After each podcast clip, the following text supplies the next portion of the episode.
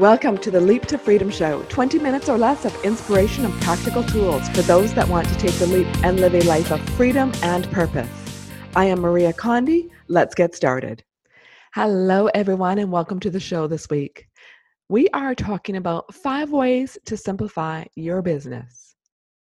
For this show today, I am going to take it from the perspective that you are just in the starting phases of setting up your business this will still work for those that have you know been in business for a long time but it is geared more towards you know those initial stages of setting up your business. I know i've in my past i've set up a few businesses over my life and i've had to do some of these things after the fact. It is way easier to do it when you're starting out but um, nonetheless it can be done at any point in time. So with that the first thing i wanted to talk about today was you know sort of the obvious thing to do when you're trying to simplify something is to set up systems and automations that are going to help you. And for those of you that have followed me for any length of time, know that I had a uh, residential cleaning company. I did that while I was employed in the corporate world full time. I had contractors and staff that would actually work in the business for me at various times. And I automated every single aspect of that business that I could. I had an online booking system, which scheduled all the staff to do what they were, you know, all the places they were supposed to go to. It did automation on my bill payments. It did a lot of my accounting records for me. It did follow up with my clients. Like the, the system was all encompassed into one. Yes, I paid for that, but it gave me the time freedom that I wanted. And you have to find that happy balance, you know, that balance in the middle where you can say, okay, it's not going to cost me so much money that I'm actually losing money, but it's actually a beneficial aspect. So there are so many things when it comes to setting up the systems. What it does though is it helps you, especially as you grow your company. If you set those up from the beginning, when you grow, you can outsource so much easier because you have systems, processes, and procedures already in place. It's good to go. You don't have to stop and recreate the wheel when you're swamped and you're trying to grow your business. If you've done that from the outset, it will last you long term. And you know, I I do understand that as you grow your business, things are going to change, right? Nothing stays the same. But it's easier to just modify those procedures or documents as opposed to starting from scratch. When you're trying to scale your business and when things are really taking off, when you get to that about a hundred thousand uh, dollar mark, that is when you really need to think about scaling and automating and putting all make, making making sure your systems are solid in place because you're going to have to start outsourcing a whole bunch of things at that point. and you know this is exactly how i chose to do elevate when i had it and it is i do this even my in my coaching company I have, you know, if you see, if you follow me, you'll see weekly posts, even the, promoting this podcast. All that is templated, which is number two, which I wanted to get into, was about templates. And I use templates. I use Canva and I use Photoshop and I use InDesign. I have a few different tools that I've used over time.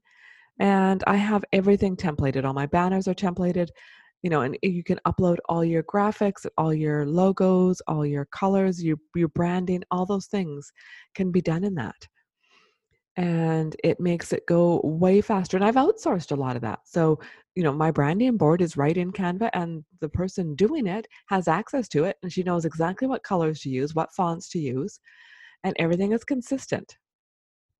And the templates I built in there says, here's all the posts that I want to do every week. I need to tell people that I'm doing a podcast. I need to tell people when I'm going live in the group. I need to have all those every week. Automation is obviously, you know, using technology to support you. Systems are your processes that you go through to do something. When I have guests on a podcast, I have an email sequence that I put them through. Not like a mailing list, but like it starts out with okay, if you want to be on my podcast, here's the link to actually um, send me the information about yourself. And then if you do that, then I then there's a another email that has a scheduling link in it. So I don't have to all I have to do is start the process. And that I can even outsource to a VA when I choose to. So those things uh, that's about time freedom, right? That's what you're that's why you're in business for. You want time freedom and money freedom. You're not here to make life harder for yourself. You want the freedom. That's what we're all about, right?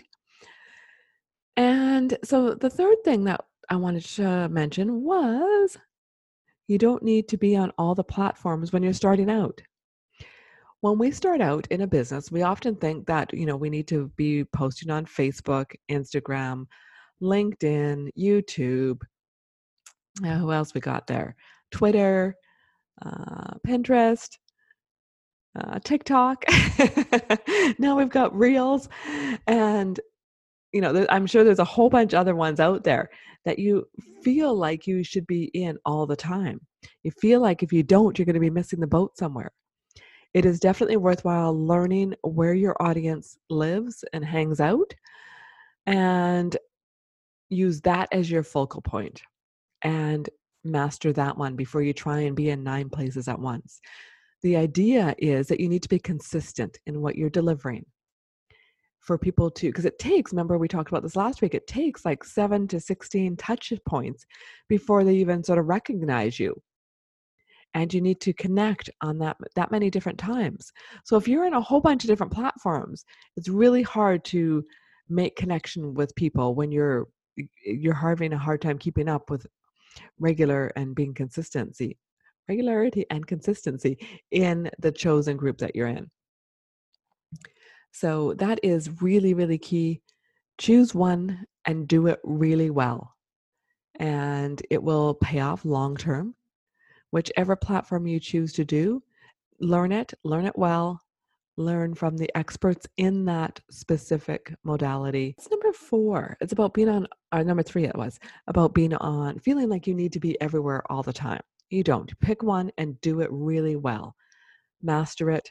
And which relates to the next thing, which number four is to simply focus on one thing. Make a plan and focus on one thing. Stay in your own lane. Don't worry about everyone's what everyone else around you. I've talked about this a few times over the last month. And when you focus on one thing, you can actually get some traction, especially when you're starting out. A lot of I know a lot of my, myself and a lot of my followers were you know the multi-passionate entrepreneurs. We want to do a million things. And what happens is when something starts to not work so well, we want to dive into something else. Well, maybe I'll try this over here, or maybe I'll try that over there. No, you come back to one thing and you work it till you know it will not work, which pretty much never happens. And, you know, it, does happen where maybe what you're trying to sell is not marketable and you need to maybe incorporate that in a different fashion or maybe you need to find a different way to market it as opposed to what you're trying to do so that's focusing on one thing and the last one i want to talk about is a big one and that is learn to say no. Successful entrepreneurs say no way more than they ever say yes. It is key to simplifying your business, simplifying your life for everything. It is important for boundaries, for your health, for your finances, for everything that you do. You need to learn to say no and say it gracefully without being a cow about it. You need to, it should be part of your, it should be easy flowing for you to just say, no, thank you. And you don't need to justify it. The answer is simply no, thank you. Now, a funny story about no, thank you. I clearly say it a lot. And my teenage daughter has acquired it. So, you know, it's can you take out the garbage, please? No, thank you. Actually, she takes out the garbage quite easily. That is one of her main chores. And uh, she does it without too much uh, attitude to go with it. But it does that that that phrase comes up a fair bit in our house, and uh, I I have a hard time saying much to it because I you know I'm having teaching a teenage girl to have boundaries, which is not a bad thing, right? So that's a, a fine line there too actually, I had one other bonus one I wanted to talk about today for you too, and that was to limit your choices. And that kind of goes with the focusing on the one thing.